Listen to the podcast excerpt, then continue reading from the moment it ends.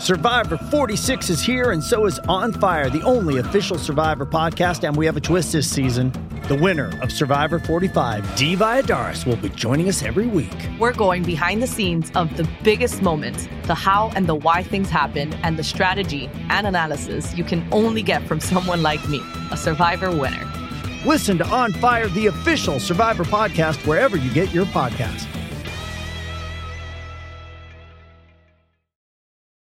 Does Monday at the office feel like a storm? Not with Microsoft Copilot. That feeling when Copilot gets everyone up to speed instantly? It's sunny again. When Copilot simplifies complex data so your teams can act, that sun's shining on a beach. And when Copilot uncovers hidden insights, you're on that beach with your people and you find buried treasure. That's Microsoft Copilot. Learn more at Microsoft.com/slash AI for all. So there are a ton of things that are really great about MSU Denver Online. It's affordable, it's a rigorous academic online program, and the content at MSU Denver Online is taught by professors who also bring the real world into the classroom. A lot of your teachers at MSU Denver Online, I know this because I took a class there last summer. A lot of them actually work in the fields that they're teaching. So they have awesome real world experience that filters into the classroom, and it's a great networking opportunity as well. Also, MSU Denver Online has been doing the online education thing forever. They've totally mastered it, and in a day and age when online education is really the only option we've got, they are a great option.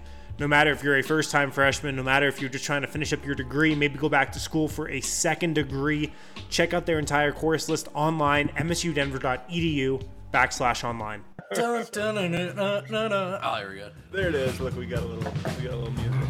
Fire bolts. Excitement. Thursday. Everybody get excited. Let's go. what is up, everybody? Welcome into the DNVA DNVR Nugget Show. Thursday edition. It's a rough I've got a lot of sleep. It's been a rough week. It's been a rough week, man. There's been a lot of, uh, you know, a lot of things going on. I'm your host, Adam Mares. I'm joined by esteemed colleagues today. I'm very excited. Everybody's in like a great mood. Um, very, very excited about that. We got D dash line parentheses there. What's up, guys? Couldn't be in a better mood. Uh, why, are we- why are we in a good mood? I was gonna say, we couldn't be in a better mood. I don't feel like I'm in that great of a mood. I don't, it feels like a little bit of a misnomer, your intro, but all the same. What's up, dude? Let's You make it to know what it happen. I just drank coffee, and like you're always like, coffee gives you that like hit, Hype. adrenaline, a little. Yeah. it's like It's an upper. For me. Well, here it is. I, I have no idea. why. Drugs. It's like, Drugs. I- Yeah. Okay, I know it is. Starbucks, Good stuff. No match for Dutch Brothers. Over here, we've got a Justin Timberlake quote. Uh, Oh. perhaps. We have a little JT going on. I'm not talking about the handsome one. I'm talking, of course, about Brendan Vogt. Nice. Um, nice studio there today, Adam. You're killing it. Yeah, yeah, pretty good, isn't it? Yeah, big, big Guantanamo vibes. Let me out. Uh, and then, of course, the man with the wind behind a hat. It's Harrison. Uh, I saw some breaking news right before we uh, just got on here. I hate that. Okay, what is it? The NBA aims to have arena suites open to fans at 25 to 50% capacity for the regular season tip off. What? Obviously, in accordance with uh, state guidelines. My question is can we pool enough money for a DNVR suite Yes, 100%. Yes. at yes. Ball Arena? I, mean, Yes. I- I think we could do no it. Chance. You know what, though? That tells me this is actually big news. We should talk about that. But first, I'm going to have to introduce our, our guest, guys, because I want to get his, him, him in on this one as well. Um, so, we're going to introduce you. might know him around Reddit. You might know him around Nuggets Twitter. Gaining in popularity. He's done some analytics work for the Utah Jazz. We'll have him talk to us about that. It's Bronco Squatch, a.k.a. Jake Coin. Did I get that right? Yeah, totally. I'm excited to be here, guys. How are we? Uh, we're good. Let's Hold on. go. Welcome, man. Crowd's a little delayed. There's- was a crowd was a little delayed there. I don't know. We're distracted alright. this week, you know? Our crowd, yeah, our crowd's a mess. What is their deal? The, the crowd's watching a lot of different things like Yeah. right We're the on the election. screen, the election's on the screen. They, they were so shocked to see me here. It took a second for it to register, probably. So. They thought it never happened. Give us a as we get started here. Just kind of familiarize yourself. Um, people on Reddit have been clamoring for you to be on the show. We've been wanting to have you on the show for a little bit. They have it. Isn't, did I use that word wrong? Sometimes I use it. No, it was a wrong. good verb. Oh, yeah, no, I- I I, it I liked it. Yeah. Okay. Um, give us a little backstory on you because I know you've worked in the NBA. I know you're very well versed in, in NBA analytics. Um, a Nuggets guy, even though you're in Utah. Is this is this correct?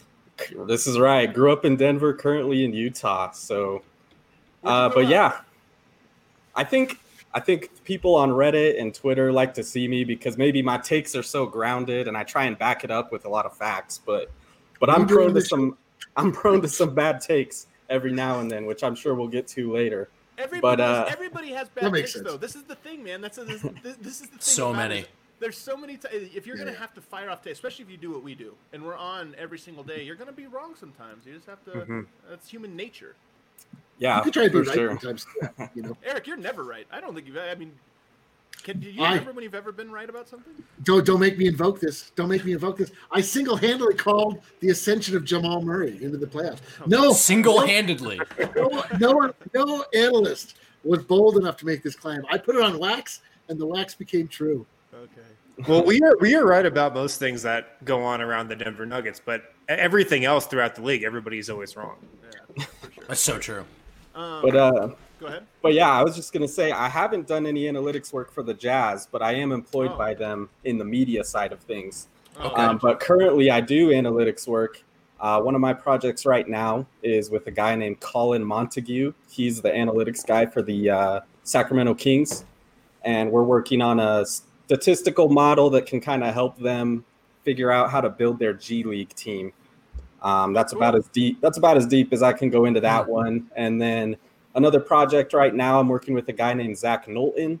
He won the Open Division at the Sloan Sports Analytics Conference. I, I know Zach. I, I- I know Zach. I've actually uh, met him a couple times. Had dinner with. him. He's a good. Oh yeah, yo yeah, he's great. He was actually in Colorado. fan, he was you living know. there. Whatever. But yeah, just, so uh, yeah, just don't try to crowdsource the the Kings draft pick with with your guy in Sacramento. I, that that, that Oh. went wrong once. I, I would be surprised if they took my opinion that seriously. so, but yeah, and so I'm working with Zach, and we're doing uh, a project with a company that's in Chicago that can kind of do tracking data for college sports. It's some really cool stuff. So Oh, that's cool. Nice. Well, we're excited to have you on because we have a lot of topics today. We're gonna play. I'm very excited about. It. Every now and then we think up a game, and I get really excited about the uh, the game, and I'm excited for that one. But we're gonna couch it first. I want to go back to Harrison's report here, or Harrison reporting on a report about the NBA now. Oh, so suites will be open. Which it kind of makes sense. Suites are kind of divided. Like you know, there's a little They're bit one of hundred percent divided. no, they're not 100% divided. Like, they're, if you remember at Pepsi Center, you can go right up to the walls of the two suites and be You, like, you know what you divide things with is a wall. you, well, maybe, yeah, maybe they'll put a little plastic piece or something. Yeah, there, if, if 'cause- Target can find some plastic to put up between every checkout counter, I think ar- arenas can put up some plastic between the suites. Okay, okay, but like they're going to allow some people in. This tells me a couple different things. One thing it tells me is that the uh, is that there's a good chance media will be there if they're going to allow those you know people inside of the arena. I'm guessing that media will be allowed because you can very easily social distance the media uh, inside. But having at least some fans here, um, at least there'll be a little bit of crowd noise. Like, can the people in the boxes generate enough crowd noise that it's not awkward? Yeah. Go ahead, go ahead, Squatch. Oh, I was gonna say, well, let's hope that it's not just the people in the in the uh, suites. Maybe they can pipe in some crowd noise along with them or something. So Yeah, man. And the other thing that uh, if you watch NFL games, they have a very, very sparse crowd, but people are still able to generate enough noise to make it feel like it's not empty. And you got the reverberations, the acoustics of a, a closed arena. We Yeah. can make this happen. There could be some crowd noise at Ball Arena because our guy, uh, CEO of Western Union, maybe like the best courtside Nuggets fan, will probably be in a box, and that guy is freaking loud. That guy's a great fan.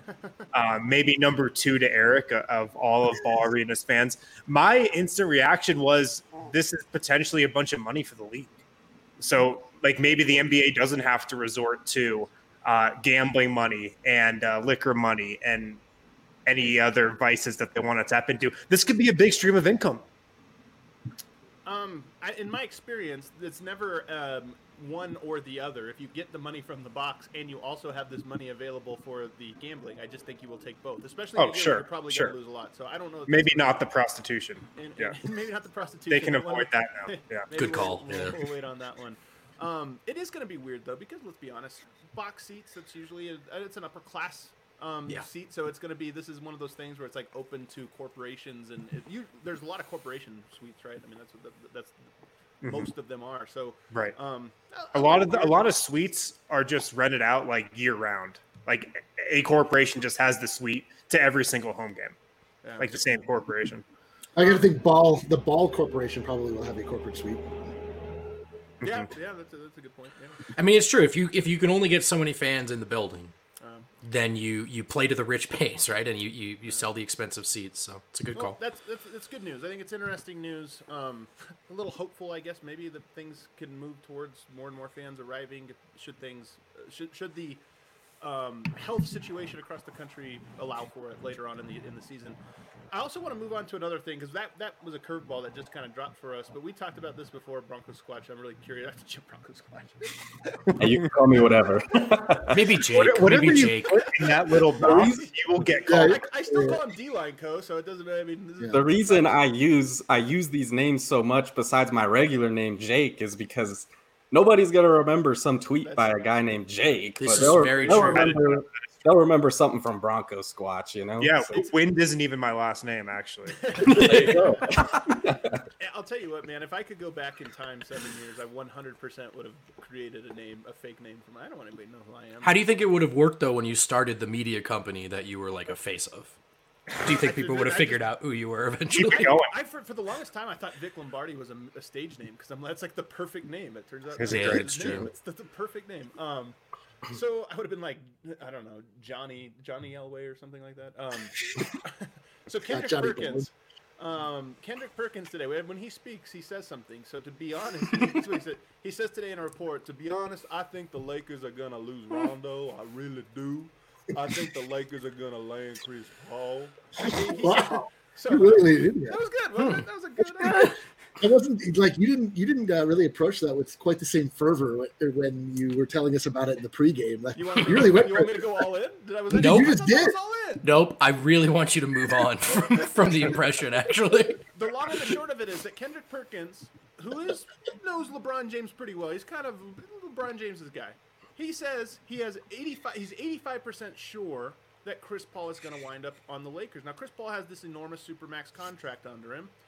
I'm gonna go to you first. When you hear that, Jake, wh- wh- I mean, Chris Paul's a great player. He just had a phenomenal year. What does it make you think when you when you hear this report from Kendrick Perkins, somebody that isn't always right, but seems to know about LeBron's people? Well, I think from a shallow level, I think Kendrick's doing a great job attracting attention to his show. That's Yeah, for sure. Yeah. But I think maybe when he's having his conversations with former players that he knows, maybe he's getting wants confused with actualities. Because I don't really see a, a real route for the Lakers to be able to to pull off a move like that, just salary wise, even. I think the Thunder would have no reason to want what the Lakers would offer. And I don't think the Lakers really have a package to offer. Uh, so I think in an ideal world, that's cool. You know, Chris Paul, LeBron, but I just don't see it happening right now with with how things look. Yeah, exactly. Because Chris Paul's not going to forfeit that enormous contract. I mean, I don't even, you know, that's not an option. And then, as you mentioned, making the salaries match is almost impossible given the talent that they would be sending over to Oklahoma City, who's in great position right now because they don't. They, they have good players or they have lots of, of assets. They don't need to take on bad players. And I don't think Chris Paul is at an age where you can say, well, I'm just going to sit out this season or I'm going to do this. Like, no, Chris Paul is Yeah. Only got so much left in the tank. He's got to he's got to make it work.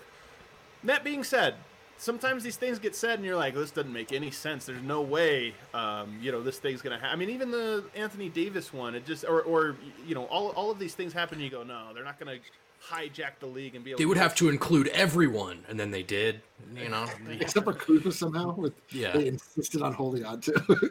Oh, I know, man. The, the poor Thunder are going to wind. Uh, who would be more screwed over? Kuzma having to go to Oklahoma City after being famous for all these years, despite not being that interesting or anything, and then all of a sudden going to Oklahoma City where we could completely forget about him, or Oklahoma City who would be like, all right, I guess we have Kuzma now to build off of. This is this is what we're left with.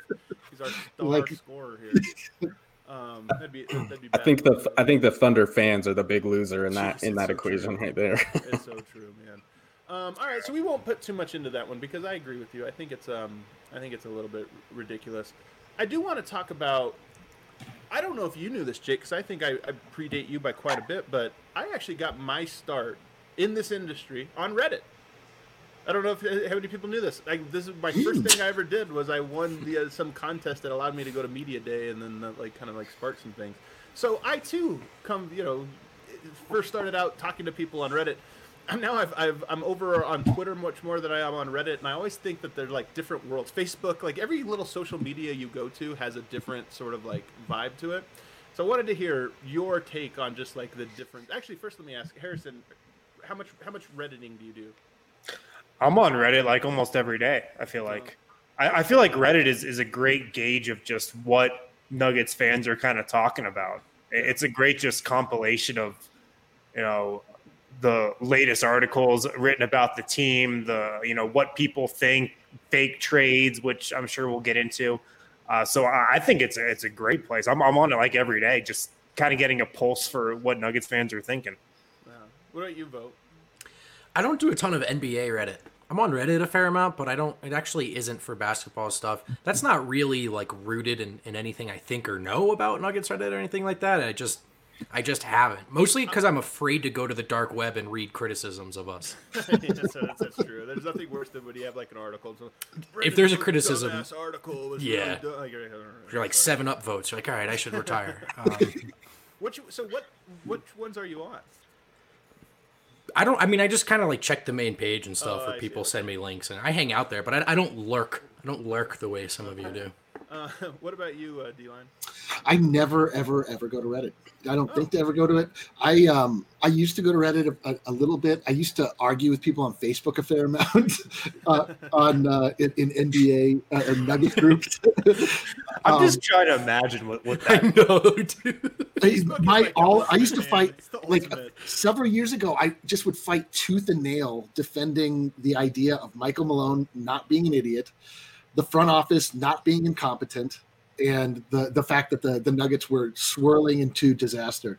Yes, and the DNVR Discord is lit. That that's It what actually has become super lit over the last Yes. like. really Yeah, since the there's always the conversation going on in, in the DNVR Discord. I think this is true of most like private chats, right? Because you have to be a member to be inside the Discord. So anybody that pays the barrier of entry, like they're- they're naturally sort of weeds out the people that are Yes. not vested in the conversation. It's like, no, I'm paying for this, so I might as well not dirty the waters Yeah. by being absolutely and will and will if you dirty the waters, will kick you out. Beat it. exactly. You get out of there. So Yeah, but so, like as soon as I like really discovered Twitter in, in a real way and realized that Twitter is literally just a place where you can just deliver one liner after one liner after Yeah, one yeah. liner, I was like, I'm home. This is my place. But what what I like about Reddit, it's like kind of a graduation from remember those like RealGM NBA like Yep, message course. boards that everybody Yep. used to be on.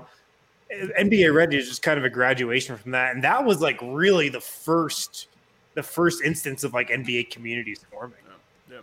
Uh, I was gonna say I, I'm on birding on Reddit. It's nobody's surprise. It's very helpful for helping you identify birds and having great. I'm sure there's a big crossover between NBA Reddit and, and birding Reddit. It's all the same people. It really is. It's all the same people. Um, all right, so Jake, those are our experiences here. I want to hear your experiences. You're just moving over to Twitter, so you're a little bit more of a, a noob over there. But what is?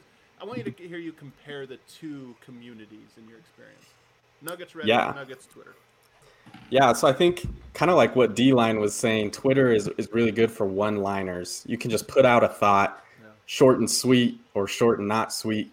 And I think the difference is on Reddit, there's like a lot of room for you to be able to to discuss like in depth a lot of Yeah. really cool things. And I think on Twitter, you know, you're more likely to get a tweet that'll just say, oh, why didn't he play Michael Porter? Malone should be gone. But then on on Reddit, you can get a little deeper into even the bad takes, and I think it's a lot it's a lot better for uh, education of yourself as a Nuggets fan because I think you can really get into good discussions.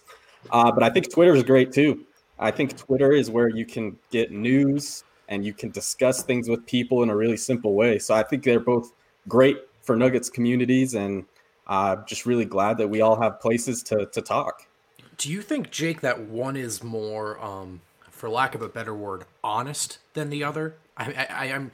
Do you do you like? I think Twitter is often sort of slanted for like, here's my zing, throw me my likes. Right. But I think dialogue on Reddit can be earnest and sincere, and I also think people will read a long Reddit post if it's good. But more times than not, you have a long thread, and people are like, "Yeah, I'm not reading that," you know. On Twitter, I Yeah. should say. I don't know. I think it's hard. I think it's it's probably pretty even both ways because I think on both platforms you can kind of remain anonymous if you want to. Yeah. You know, Reddit you just can have a username. On Twitter you can just have the the basic profile photo and your username looks like a Russian bot, you know.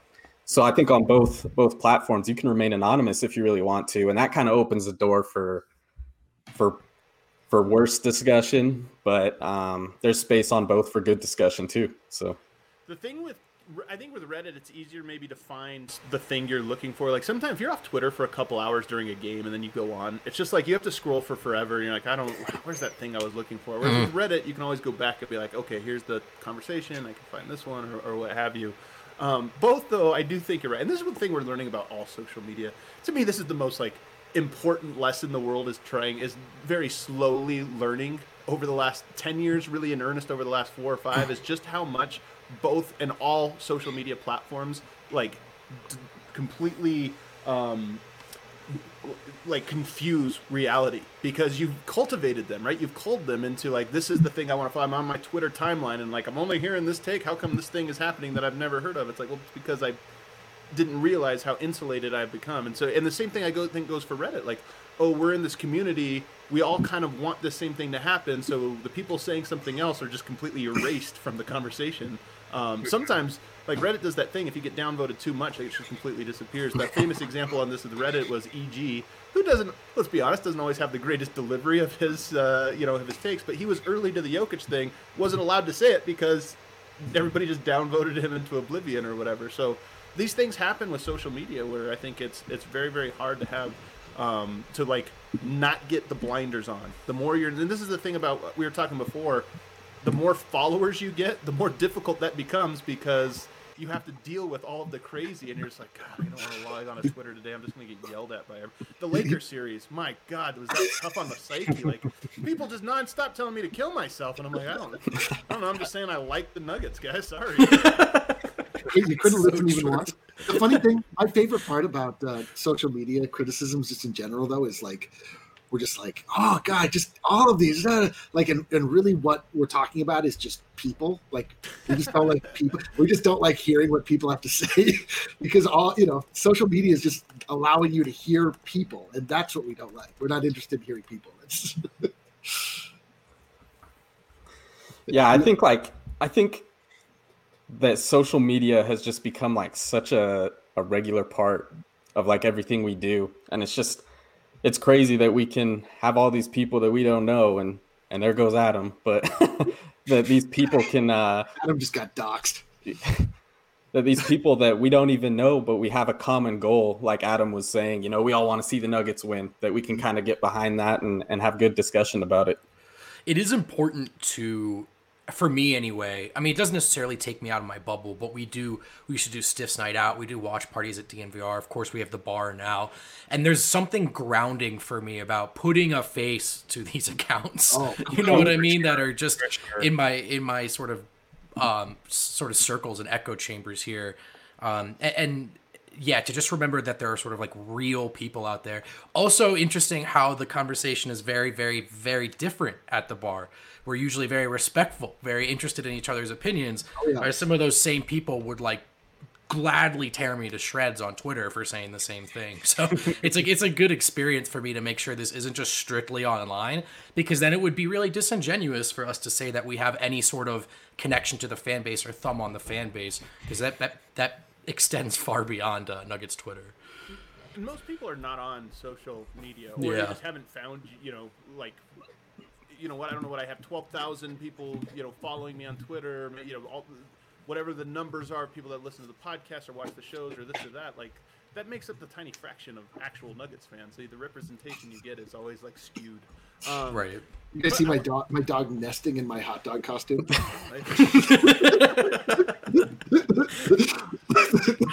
Jake, where do you think you see more bad takes?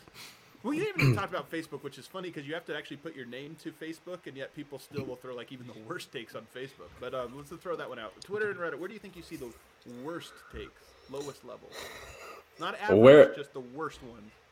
where I see them is probably Reddit, but I think part of that might just be because it's easier to to Yeah. see what everybody's saying. Yeah. you know, on Twitter, there's people that you don't follow and they don't interact interact with you, and you never know what they say. True. But On Twitter, but you can Reddit- also throw something out there and it will just be gone. You know, Yep. if you throw it out there at, at noon on a Tuesday, it'll just be gone in an hour. You know, nobody's going to relitigate it. Yeah, so I think both platforms really can have their bad takes, and they both can have their good takes. But I think Reddit is definitely where sometimes I'll get on and I'll read things, and I'm just like, ah, I gotta close this app for a little while. so So it's been a stressful week for a lot of us. There's a lot of anxiety going on around the world. I know I've picked up some Breck brews this week. If you're looking to pick up some, check out the Broncos Country Hoppy Pale Ale from Breck Brew. Their latest and greatest. You can't miss it if you walk by it in your local liquor store. It's got that blue Broncos can with the orange old school Broncos logo. It's an awesome design and it's a great beer too. The Broncos Country Hoppy Pale Ale from Breck Brew. Also, check out the Breck Brew Farmhouse. They're open for dine in at least right now. Uh, obviously, a limited capacity, social distancing. Uh, they've got all the guidelines there. They're super good about that stuff.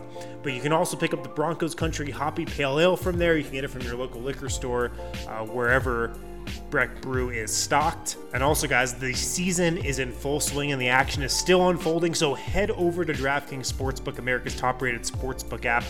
With so many storylines across both professional and collegiate sports, this is the time to check out all that DraftKings Sportsbook has to offer. If you haven't tried the app yet, head to the App Store now because you don't want to miss this. To celebrate Sunday's action, DraftKings is ensuring they are ensuring all new users are covered up to $100. That's right, you bet, and DraftKings covers with risk free Sunday betting. This weekend, the Broncos are taking on the Atlanta Falcons, so get in on all the action now. Tons of awesome bets in the NFL. You can do parlays, you can do player props, you can do team props, the underdog parlays. I, I've got to highly recommend those, they, those pay off mighty well.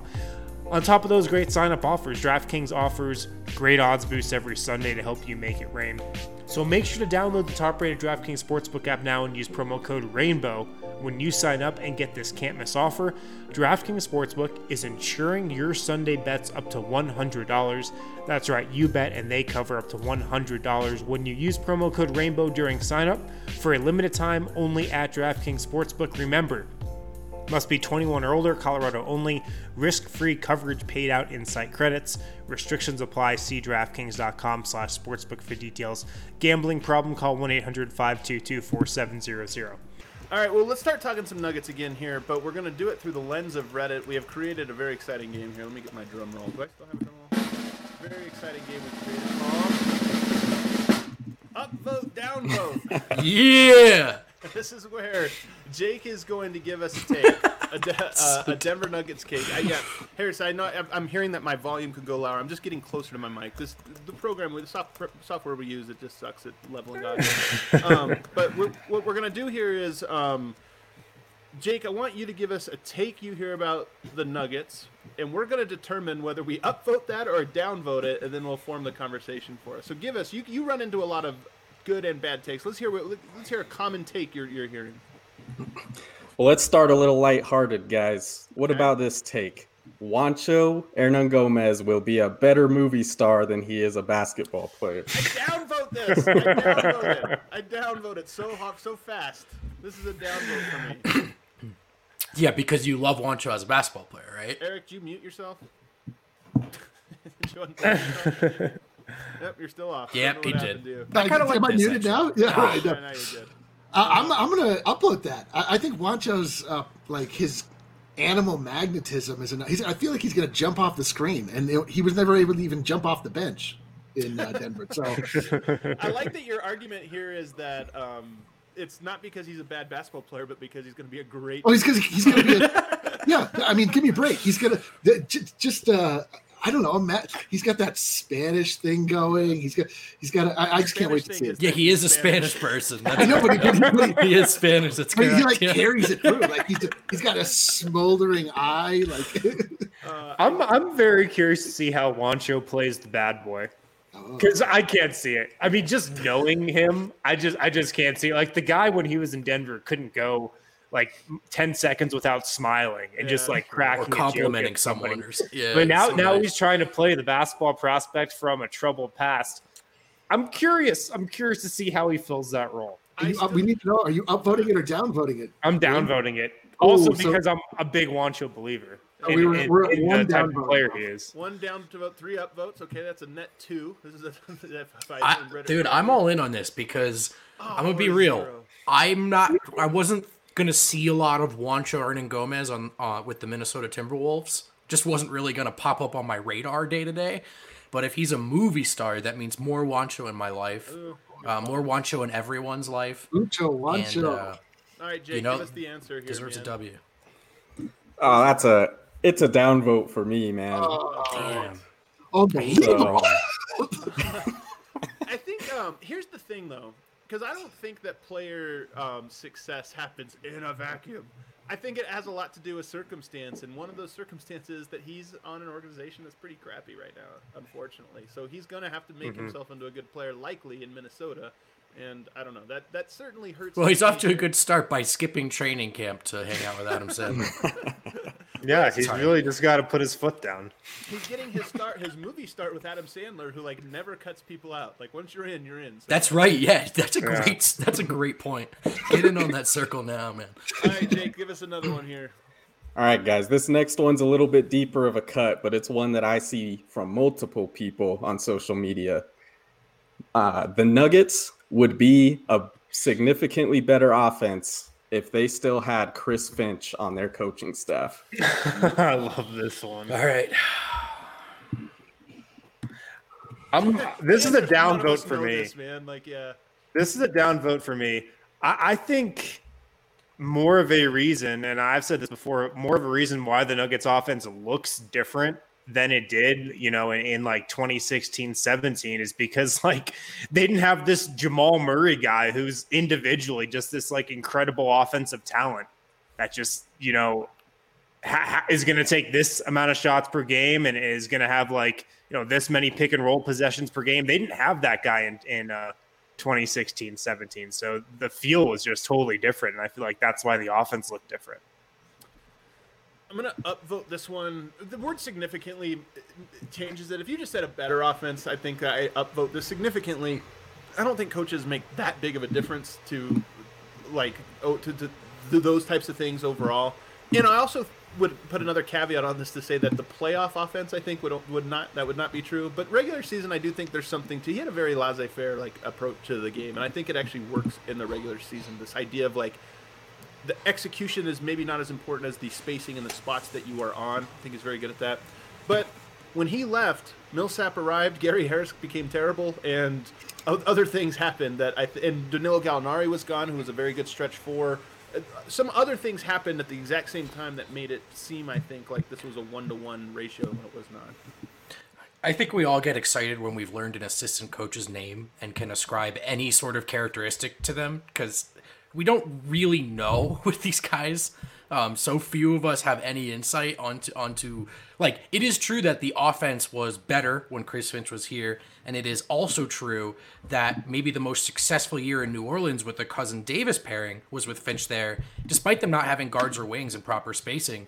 But like, how many of us who feel this way could actually articulate what Finch's vision is, why it's better, and like what he did well in Denver. I just think we have correlation. There may be causation, but I think a lot of us are assuming it. Um, and I don't think any of us really know what kind of an impact Chris Finch has. So I am going to downvote it. Is this mic better, by the way? Is it louder? Much better. It is. Oh, Much hey, we better. know maybe we did fix, fix something here. What do you know, uh, Eric? What do you, where are you going? I'm gonna downvote it, man. I feel like Chris Finch came in and sort of like laid the groundwork that we should run things through Jokic, but I don't know how much more you can uh, really uh, improve upon that just general notion. Yeah. Um, you know, it's like at a certain point, um, people are supposed to cut and move and, and do things sort of inherently on their own that they sometimes do, they sometimes don't. Uh, I feel like his laissez-faire attitude, as you say, jives very well with the one Nikola Jokic, so that probably was a, a, a nice kismet there. Um, but it's like you say. I mean, um, you know, I mean, how much do the do the coaches like really matter when you get down to the to the business of putting the ball in the basket? I mean, you sort of like set set the, the overall stage, but then you know, The So I'm Nuggets gonna- also had the fifth best offense in the league this year. That's so true.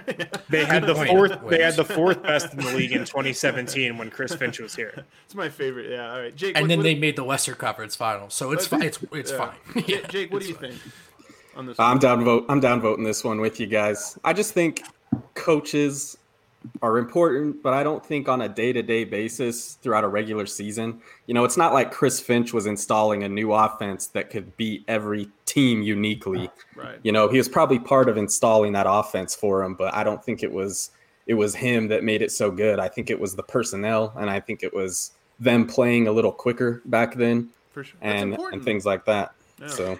I think the, the other thing about like Gary, for example, teams start going under on the handoff with him. I mean, just a little bit more scouting of like, oh wow, this Jokic guy, he was so different. You know, teams guarding him those first few years, just like it's a complete surprise. After a while, you're like, okay, this is the thing that makes him five percent worse. So you start to do some of that stuff and make things more difficult. So, Yeah. um, I think that's So where, good where do we get out with that? So Harrison was up, Adam was down, down. So we No, I'm down. I'm down.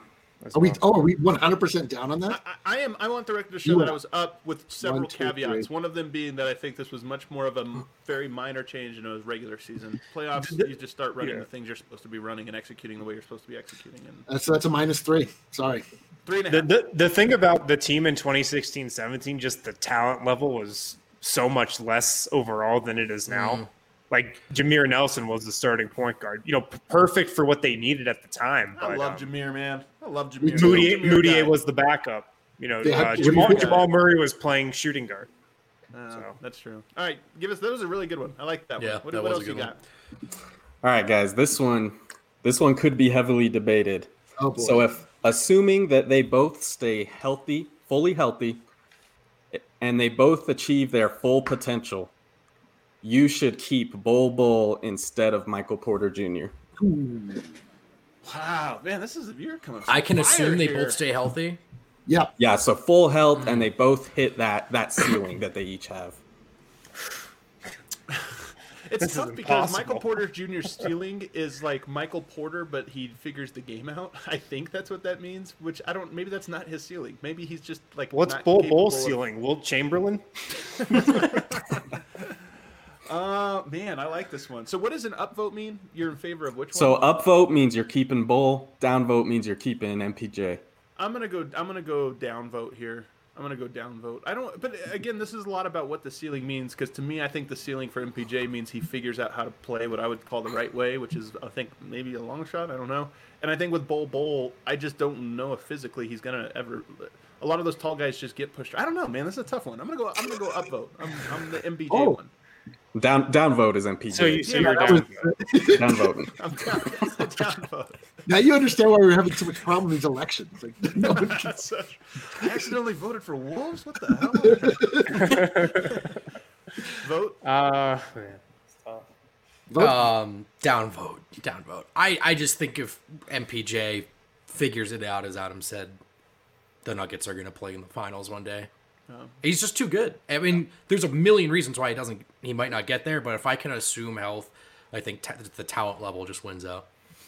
yeah, that- that- for me, that's a big downvote. Like um, Michael Porter Jr. is can actually abuse people physically too. Like he's he he has like a strong body that's getting bigger and stronger, and I don't ever see uh, Bol being a physical presence other than his just He- how tall he is. Like He averages six blocks per 36 minutes. No, I know, but I'm talking about like I'm, I'm talking about like being able to keep people out of the paint, keep them away from their spots, like not just It having to true. close out and get a get a block uh, and and you know like a, a help side thing. So uh, MPJ to me is just more. I mean, obviously he's much more of a prototypical NBA player. Um, I love Bol's potential, but if you're talking, I mean, MPJ could be he could be Kevin Durant. So Okay. Uh, Down, down, Har- down. Harrison, give us yours real quick. Man, am I crazy for thinking Bol ceiling is just like something we've never even seen before in the NBA? Like, Maybe. we, we don't even know what his ceiling is. Like, he could be a four man next to Yoke who blocks four shots a game, is a 40% three point shooter, uh, runs the floor, can pass, can dr- like. We- We've never seen a guy like him. I, I don't think he's nearly as likely to reach his ceiling as MPJ. I don't think that's close. MPJ is much more likely. But Um, I mean, his ceiling is like that is a player that, that is like one of the more unique players ever. Yeah. All right, Jake. What, I what, might go up. What, what's your answer here? I'm going down vote, guys. I think Michael Porter, he has all the physical tools to be a really great defender, and he just hasn't put it together yet. But I think on the defensive end, he just has a lot more of the physical tools to be really good than Bol does. Uh, and I also think Michael Porter just has a natural nose for the rebound. That dude can grab rebounds like like crazy, and I just think that that's something you can't teach, and that's something that that's super important. So I, I think so too. I think I like Harrison's way he broke it down is that uh, MPJ kind of has this like floor already of like he's really useful because he shoots, he's mobile, he does all stuff. Bol is harder because it just feels like a lot of things have to happen. I mean, he might. There's a good chance he just is always pushed around by strong players. Like Derrick Favors might always just push him under the basket and dunk on him. I mean, that just they're physically, anatomically, that might be like his ceiling. So I don't know. All right, you got one more for us? Yeah, let's do one last quick one, guys. This has to do with one of the most controversial guys on the Nuggets. Upvote or downvote? The Nuggets would would not have been able to come back from 3-1 twice if Michael Malone was not their coach. Ooh. Mm. Oh, I love That's this good one. question. Yeah, But there's dude, two I'm in negatives in here, so again, I have to be explained what upvote. So means. upvote upvote means upvote means they needed Coach Malone in order to pull this off. Downvote means doesn't matter what the coach is, they could have come back from 3-1 twice. All right, vote. You guys know where I'm at on this one. Um, I'm all in on, on Malone's impact in this arena. In this particular arena, I think these players play hard for him. They trust him. They respect him. And this play for each other thing that was a media day line four years ago is arguably the identity of this team now. And to me, that's props to Michael Malone. D line. Yeah. Big upvote, um, with the one caveat being it's a good possibility they would not have been down 3 1 each time.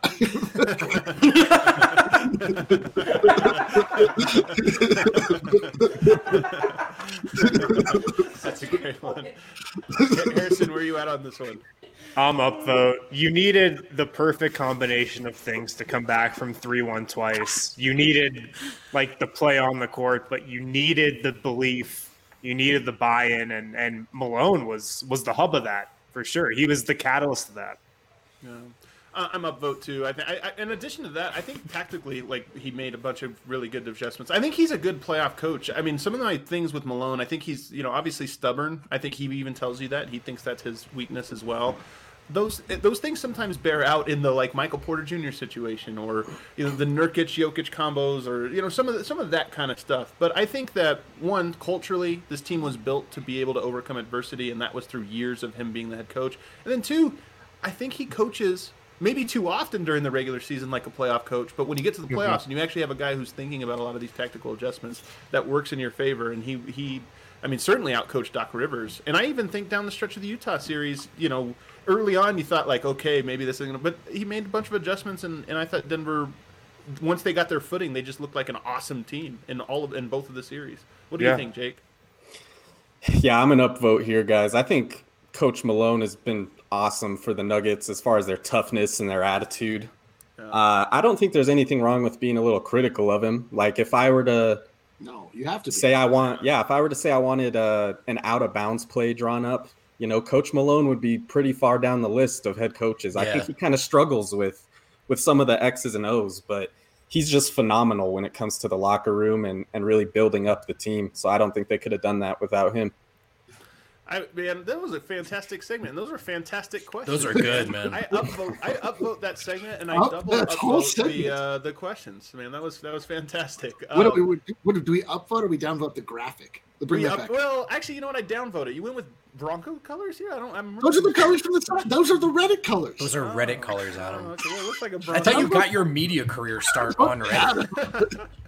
Uh, I don't remember color. All right, guys. So this weekend on WGT, World Golf Tour, the official gaming partner of DNVR, starting this Friday, November 6th through Sunday, November 8th, we are hosting the Election Open at Congressional. All country clubs can participate, and better yet, anyone can win. All you have to do is join the DNVR 3 Country Club. So download the game, Search for the DNVR 3 Country Club, join it, and then you'll automatically be entered. Head to the Congressional Golf Course and enter into the closest to the hole challenge. And then what you got to do is submit your screenshot of your score on our pinned Twitter thread, DNVR Sports, or email them to info at thednvr.com. Submit your screenshot there to either of those places. Once you have entered to win, we will choose a random winner each week to pick out a DNVR shirt of their choice and mask. We'll ship it right to you. And again, we'll host a new course every week leading up to Christmas. So winners are picked Monday. You've got nothing to lose. So again, what you have to do is download WGT today, World Golf Tour, the official gaming partner here at DNVR.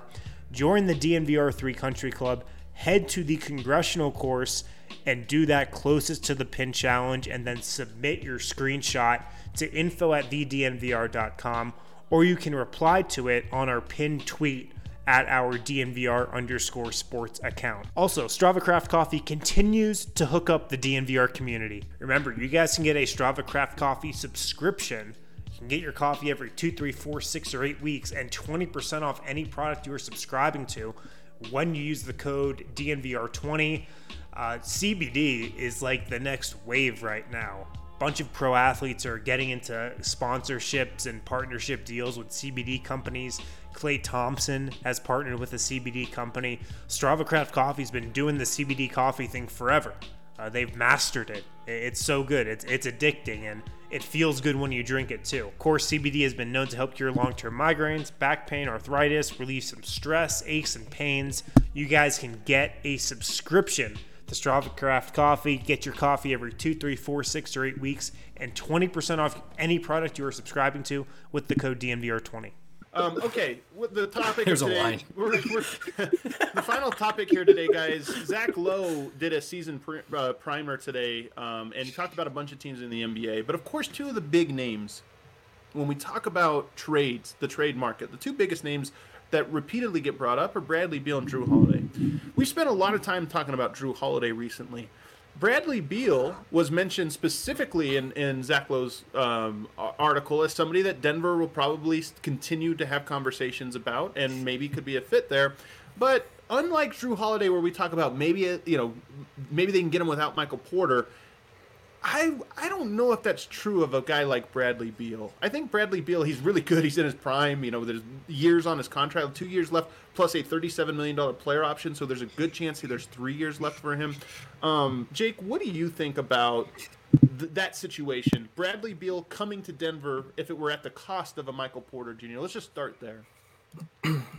Yeah, well, I think first off, it would definitely cost Michael Porter Jr., especially after Bradley Beal signed that extension. Yeah. So he's under contract for a little while. His value is just going to be through the roof. It's going to be crazy.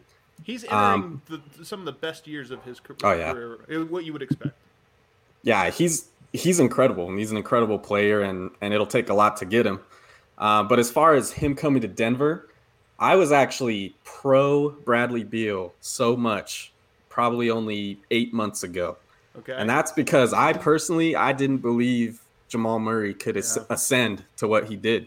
Yeah. And I I said up at the trade deadline, and they couldn't have traded for Beal at the trade deadline because uh, Jamal Murray had a poison pill contract. Right, right, right. But but I said at the deadline, I was like, this summer I might trade Jamal Murray for Bradley Beal because. Right.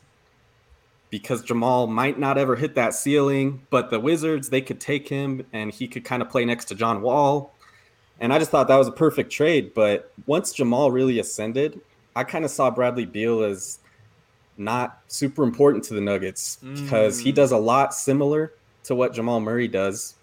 Um, they're actually both really good pick and roll players. Uh, the the Bradley Beal Thomas Bryant pick and roll is really good.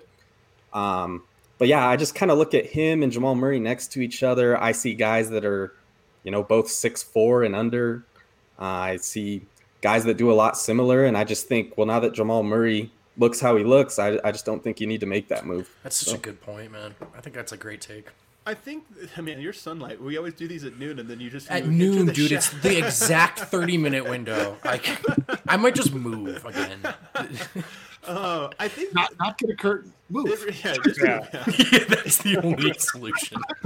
it reminds me a little bit in Portland. This is one thing. This feels like a hot take, but I don't think it is. The I, I think that the C.J. McCollum, um, Damian Lillard duo always just like reaches eighty percent of its value because there's just that overlap, and it's you even look at the games. It's so rare that they both go off. Like it's always like, man, CJ carried him because Dame had a mm-hmm. down night, and Dame had a big game, and CJ. Was and I just wonder if part of that is just the nature of having two guards that do, even if it's not identical, do similar things, and if that's the way to build your offense. Now the curveball and all of that is that Jokic is unlike any other big, so maybe it can work in that vein.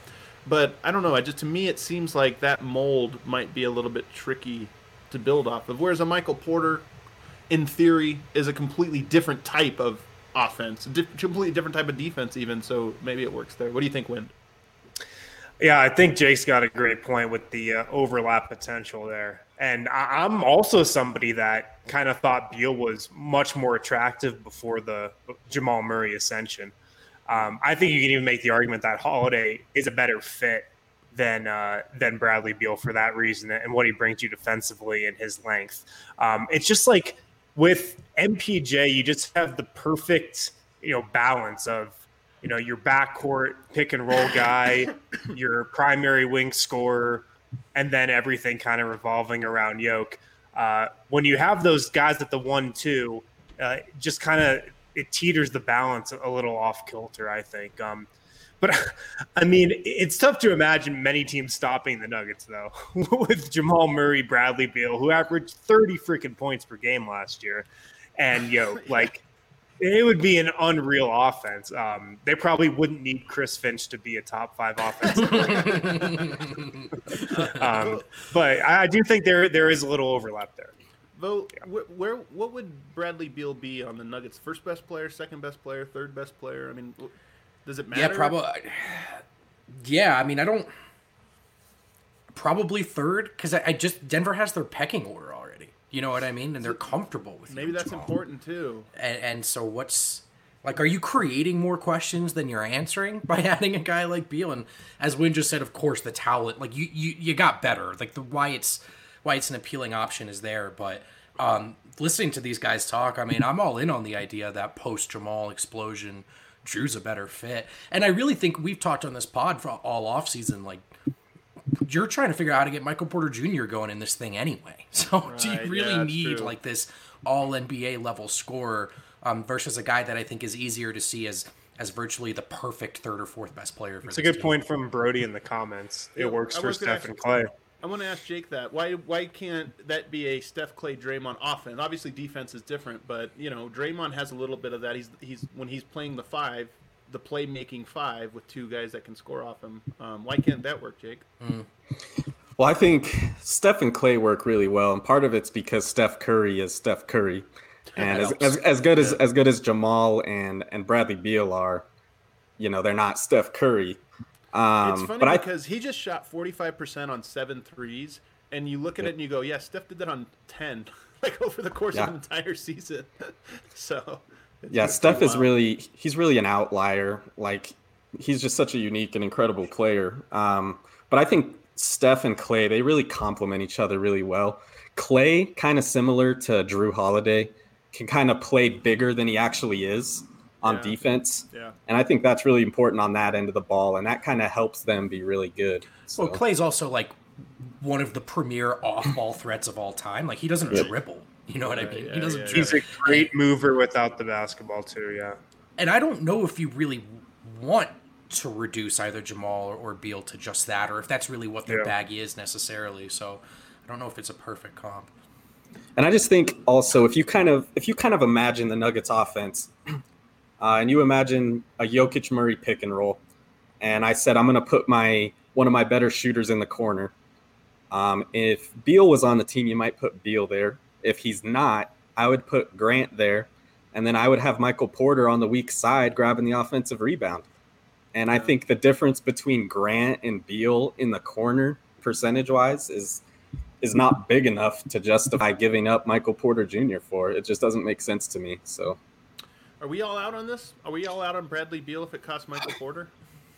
it- to, to me, it's like a classic like bird in the hand, two in the bush situation. Like Michael Porter Jr. is the has so much potential. Um, Bradley Beal, we already know that he's an all NBA level player. To me, this is like an abs- this is a move all in move. This is like, and this to me like moves the needle more than Jrue Holiday does because he's just a, he's just a better player. Ex- except maybe you can add Jrue Holiday without giving up Michael Porter. Yeah, Jr. yeah, Like, I- I, I- think I'm that's on the table. and Absolutely. I'm True. saying like, I'm saying like, comp- just contrasting those two moves, like why I would Sure. be more hesitant to give up uh, any like big assets to get to bring in Jrue Holiday versus Bradley Beal. I think Bradley Beal adds more to the table than or Mm. to, the- to the about- mix than Jrue What Holiday about does. what about this one? Because I don't think this is going to happen. This is a hypothetical. Say Bradley Beal's still on the Wizards, okay, and trade deadline comes around, and now he's back on the table, and Bol Bol has emerged as a legitimate player. He's sort of Right. like, hey, this guy can actually play. And maybe now Jerami Grant, Bol Bol are your front court around Jokic because that. I mean, I'm, again, this is a big hypothetical here. A lot of things have to break right, but maybe that makes Michael Porter maybe more expendable. And you think, okay, now we can go in. We got, uh, you know, Bol on a cheap deal. We could probably extend him on a cheap deal because he's on that Crappy two way. So you can maybe get him for a couple years out. You got Jerami Grant already locked in. You can afford to bring in that other contract now for a couple years. What do you Dude, think, I- Jake, about that scenario? Again, there's a lot of ifs in there, but if Bol Bol looks like he could be your starting four, Grant your starting three, does that make the, that trade more palatable? Yeah, I think as a front office, you have to constantly be kind of reevaluating everything. You have to to kind of go month by month or week by week, even up to the trade deadline, and kind of see where you're at. Um, I do think one of the most important things in that scenario is health. You know, if the Nuggets are nervous about Bol's health, but he looks good, you know, I don't know if you'd want to trade Michael Porter because maybe his health is a little better than Bol's, and and maybe you need both. That's Um, the thing about Bol Bol. You can never not be concerned about his health. Like Same, that's well, I mean, always, same with Michael right. Porter. I mean, that's going to always always, be in looming. the back Always of your head. looming. Well, yeah, and I've, I've kind of speculated that, you know, Bol signed a two year, two way contract. And that's a whole nother story, but I kind of think it has to do with the Nuggets were worried about his health, um, is the reason that he did that. And obviously, the Nuggets know more about both those guys' health than we do. Um, but I think that would probably be the factor that would tell you if you could make a move like that. So, All right, So well, I, this go ahead. one last thing I got. Um, I'm not sure you could bring back Jerami Grant um, without dipping into the tax if you were to trade for Bradley Beal. You know what I'm saying? Mm. Right, right, Because right. you're bringing back so much money with that Bradley Beal deal, and this is even factors into the Holiday deal a little bit. There'd be a lot less money if you bring in Holiday to Mm. get Paul back, to get Mason Plumlee back. If you bring in Beal, you're probably going to have to, you know, dip into the tax or, or like really play with it if, if you want to bring Jerami Grant back and if you want to bring some of those other guys back as well. So that's another thing that they've got to deal with.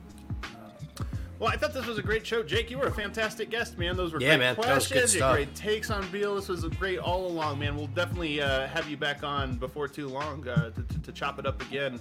Um, and as an eventful seven weeks are ahead of us, it's funny. Like election not quite all the way over, but felt like that was like the big thing that was on everybody's mind. Once this, once if and when that gets out of everybody's mind, the NBA is like here. It's it's kind of back. We got a draft, we got free agency, we got training camp that are all happening. We count them now by weeks, uh, almost days. So, um, Jake, anything you want to share before you get out of here? nah, thanks for having me on, guys. I think it's really going to be an interesting couple months for the Nuggets and for the league, and and it should be fun to see uh, what the Nuggets choose to do and what the league chooses to do. So. Absolutely. Everybody go give him a follow on Twitter if you're into that Indeed. kind of thing. At Bronco Squatch, you see the handle right there. Um, and everybody else, we'll see you guys tomorrow. Thanks so much for hanging out. How do I get out of here again, guys? Do you remember? How I I think you end the broadcast or something. Is something. that what I, I hit the end I don't know. button right here Uh, at the top? Like, okay, then this goes. And then it goes. So we've been partnered with Strava Craft Coffee for a long time. I think as long as I've been doing this podcast, and I can't recommend them enough. They're an awesome company who have been fighting the good fight, CBD coffee, and now everybody's catching on to the CBD game. I'm seeing CBD sparkling water, CBD gummies, CBD everything. Strava Craft Coffee has been putting CBD in their coffee forever. It's awesome stuff. It's a great product. It can replace actually the coffee that you drink. And you guys can subscribe and save 20% with a Strava Craft Coffee subscription. You get your coffee delivered every two, three, four, six, or eight weeks, and you can get 20% off any product that you are subscribing to. It's an awesome deal. Support Strava Craft Coffee, uh, just like you guys have supported us, and get your coffee every two, three, four, six, or eight weeks, and get 20% off any product you're subscribing to. Check them out at StravaCraftCoffee.com.